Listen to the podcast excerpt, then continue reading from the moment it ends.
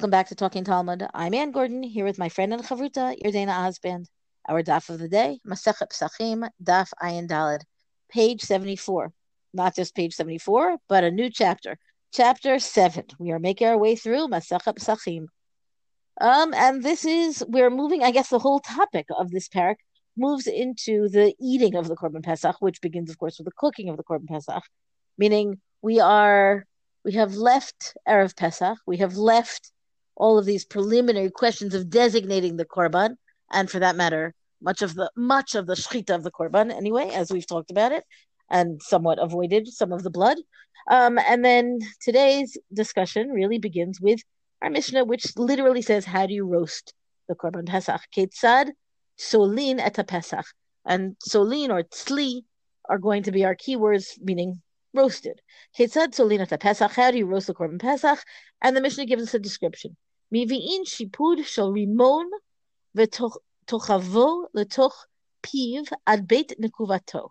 So you take a spit, a shipud, a skewer, um, and it should be from rimon wood. This is pomegranate wood, the wood of a pomegranate tree or branch of a pomegranate tree. V'tochavo, and you shove it into the mouth of the lamb until you come all the way through to the anus of the animal.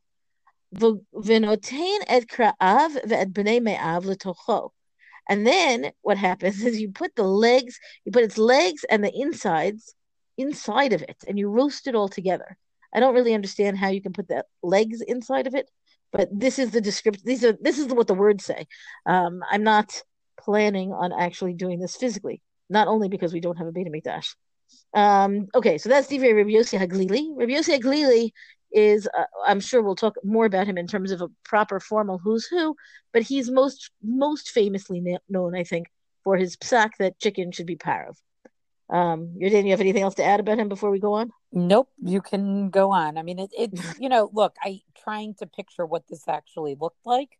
I think there are a lot of people who this may not be so appetizing to think about eating it when it's like really cooked on a spit that way. I've seen an animal cooked on a spit once. It was a pig actually. I for a much longer story, but I wandered once into a pig roast. Um, it's a different way to cook food, but I'll comment on that a little bit more later. okay.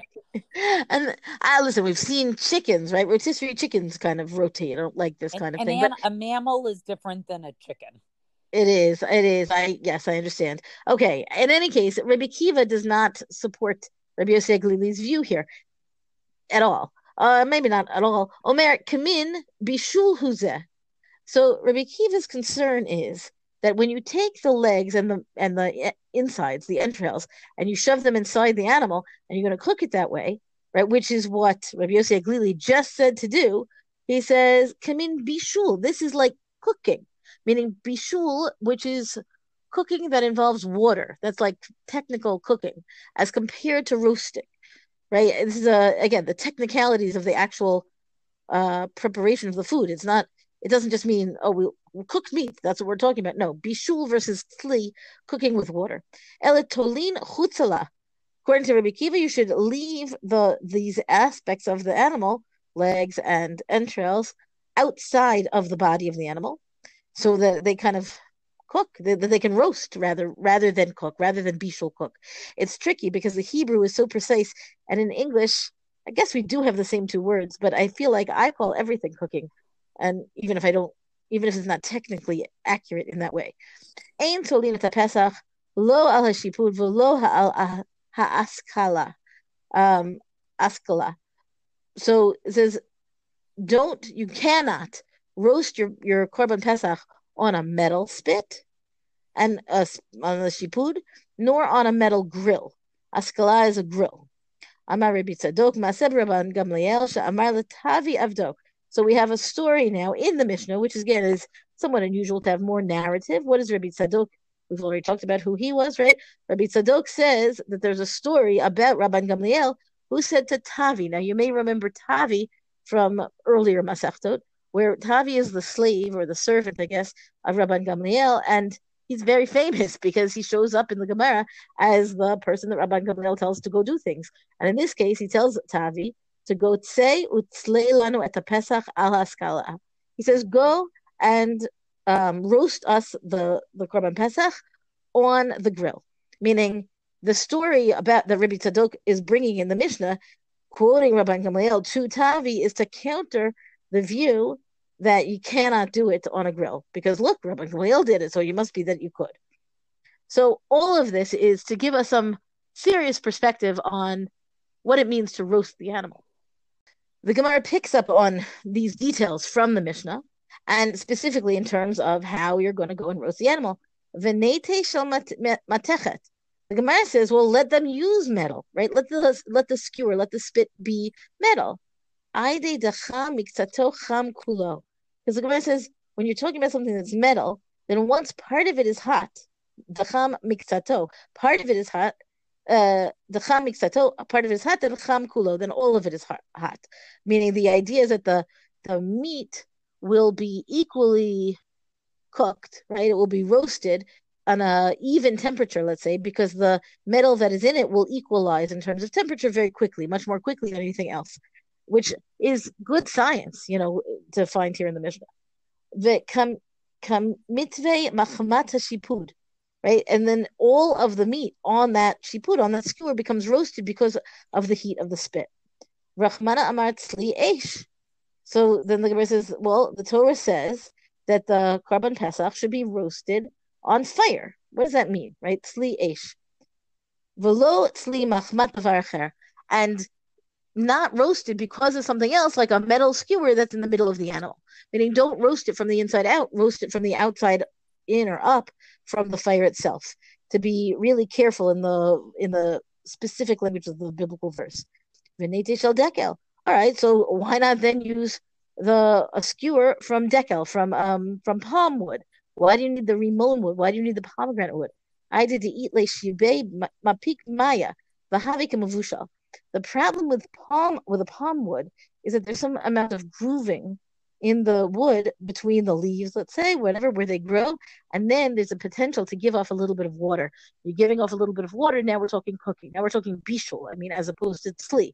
So that means that the palm branch, the palm branch is not a good is not a good skewer specifically for the korban pesach. Any other cooking, I'm sure it's fine. So use a fig branch. Why, why do we care about a pomegranate branch so much? And the fig branch, ID, the mechalchel mafigmaya, well, the thing, the problem with the skewer the from the fig tree is that it is hollow, and in that hollow, you have a risk of, you know, moisture accumulating, and then when you add the heat, then that moisture comes out as water. And again, you've got cooking as opposed to roasting.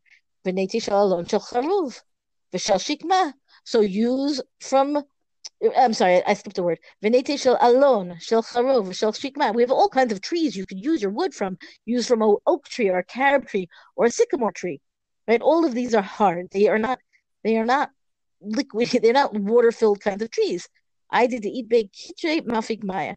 So the Gemara says, well, you're right. These are hard wood, right? But they each have knots. When you have to count, cut off the knots to smooth that branch, then you actually might end up getting water from where from those places where you had cut off the knots. Because you know, hardwood I guess has more knots.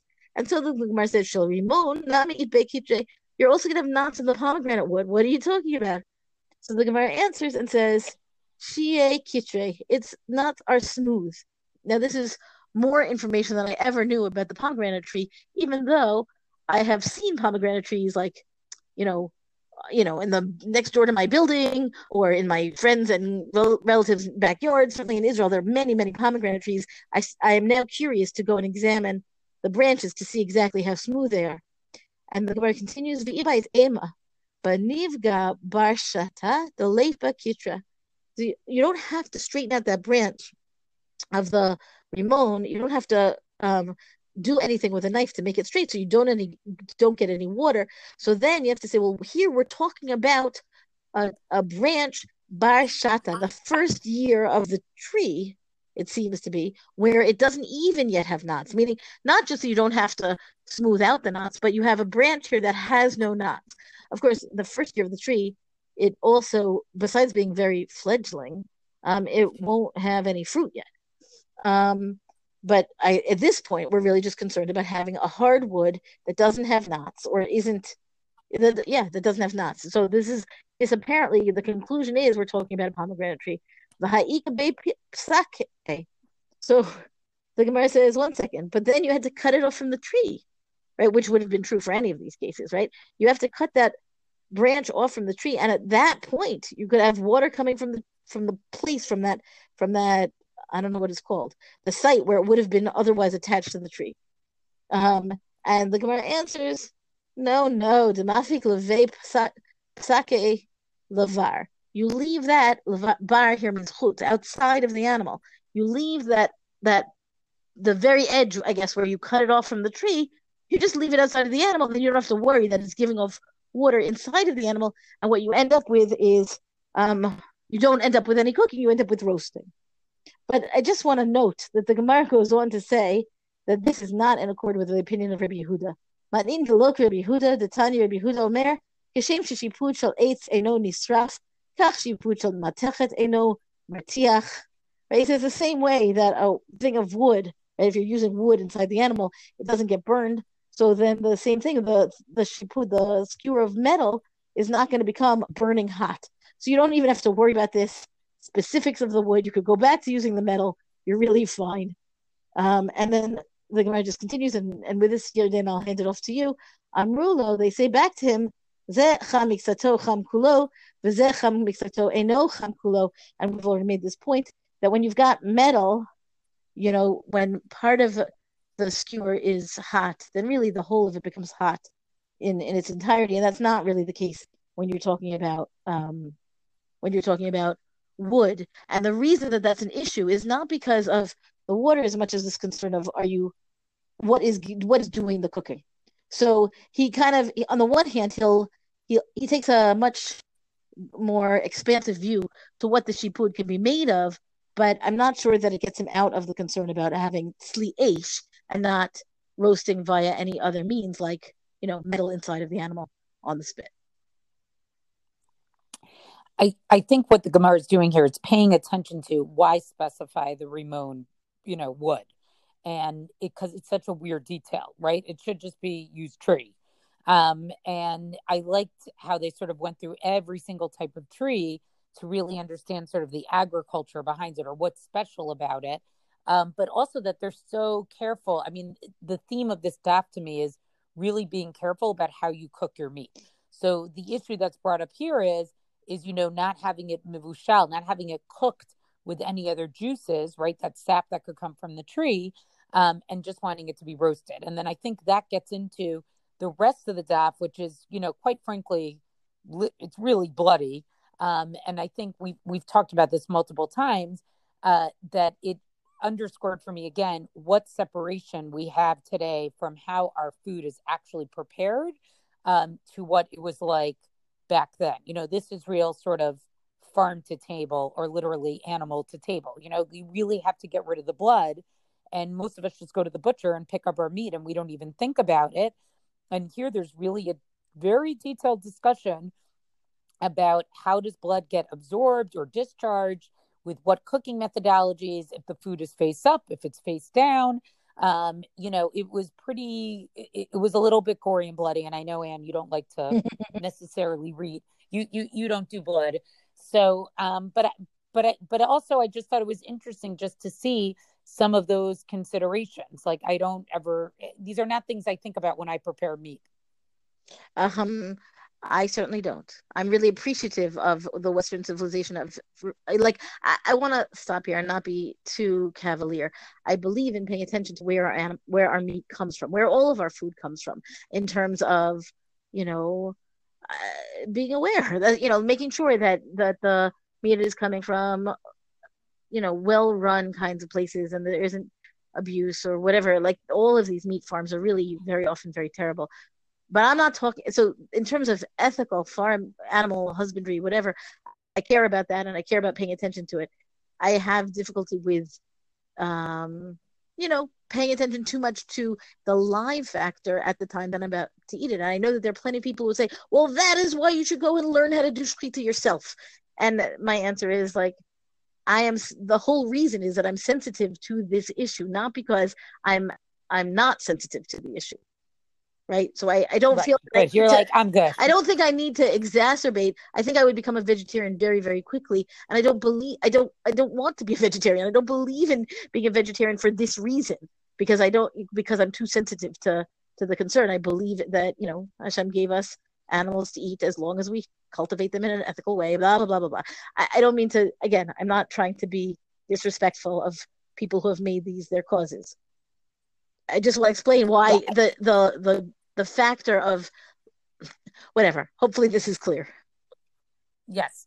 So I, uh, but I just wanted to note that. I mean, it's a lot of detail about the blood and how we get rid of blood, which really is an important underpinning of kashrut. And, you know, so I think we can't really ignore it. Um, the only other thing I wanted to point on this stuff was, you know, sort of mid to bottom of Amud Bet, um, this p- particular pas- passage, umsa, right, which is this raw meat, right? There was this whole discussion about putting raw meat within the the animal, a cavity of an animal itself, and cooking it that way, which obviously sounds like a type of delicacy, right? And they give many examples of that with poultry and animals, right? And what what would indicate if blood actually did leak out, and under what circumstances can you eat it or not eat it? But this umsa, right? Umsa bei umizrike, right? So we have raw meat, right, that was eaten without being salted, testicles of an animal, and the large ve- veins of the neck. Plige ba Rav Acha Ravina. So Rav Acha Ravina disagreed about this. And now the Gemara tells us, and again, I just think this was an important biographical point, and I'm going to do a little who's who about Rav Acha and Ravina. In all of the Torah, in other words, whenever you see a machlokas between Rav Acha and Ravina, Rav Acha is going to be the more machmir, the more stringent opinion, and Ravina will be the more makel, the more lenient opinion. Ravina l'kula, and the opinion's going to follow the more lenient one, like Ravina. Levar mahane Rav Acha l'kula v'Ravina l'chumer. Except in these three cases, which the Gemara will then go on and explain, where Rav Acha is actually makel, where Rav Acha is actually more lenient, and Ravina is more stringent. V'hilchatak Rav Acha l'kula. And again, we're going to paskin like the more lenient opinion. So who are Rav Acha and Ravina, right? So they're like about uh, sixth generation Babylonian Amoraim. Uh, we don't know a tremendous amount about Rav Acha, but we think he, in some passages, he's referred to Rav Acha, the son of Rava. And it's the question, you know, was he the Rava uh, of um, of who argues with Abaye? Some people say it's a different Rava, um, and he um, he took over for Mar Zutra as the head of the Pumbedita yeshiva. Um, and you know, so that's sort of what you know. You'll see him also. Some of his teachers are Rav Kahana the third, Rav Ashi, uh, and Mar Zutra, who I mentioned. So that's Rav Acha and Ravina.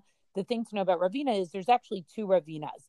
There's one Ravina, sort of we would call the first, and then there's a second Ravina who's his nephew.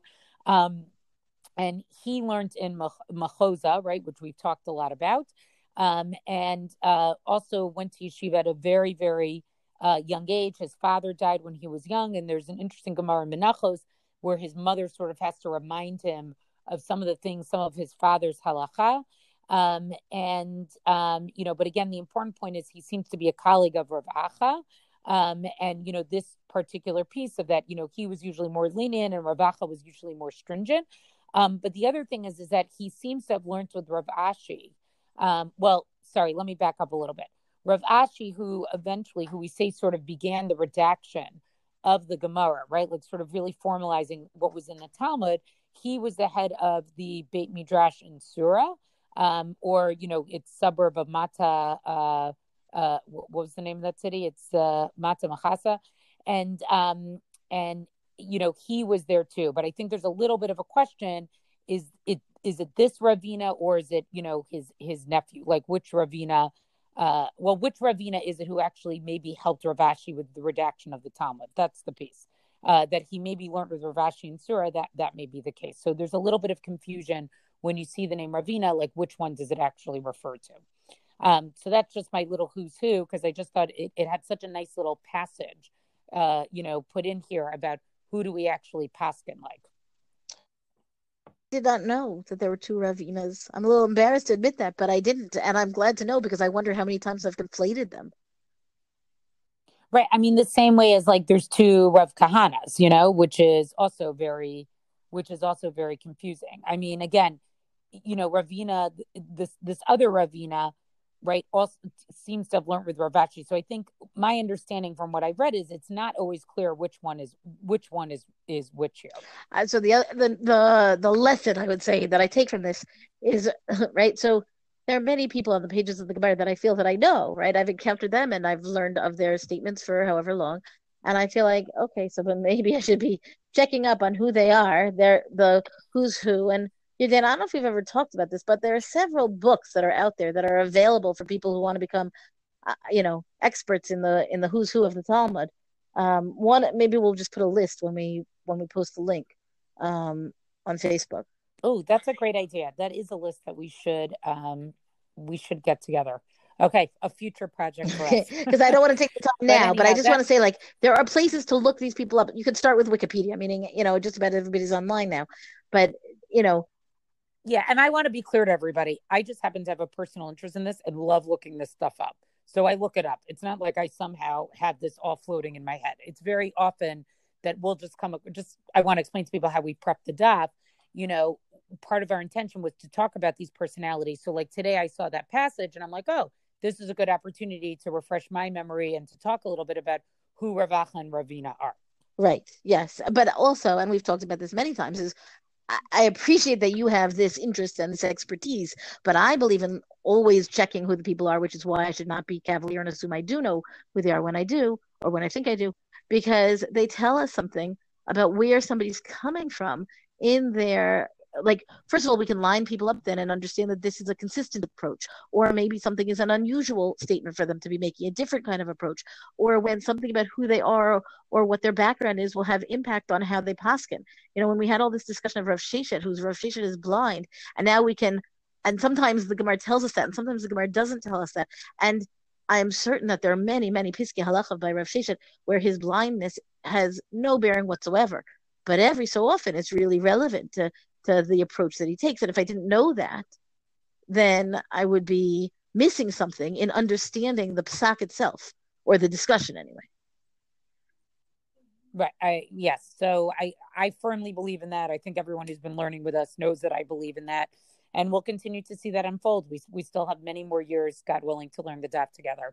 Well, that's our daf discussion for the day. Rank us, review us on all major podcasts. Thank you to our Benit Michelle Farber for hosting us on the Hadran website. Let us know what you thought about the stuff and some of its very, very specific details about roasting meat with or without blood on our Talking Talmud Facebook page. And until tomorrow, go and learn.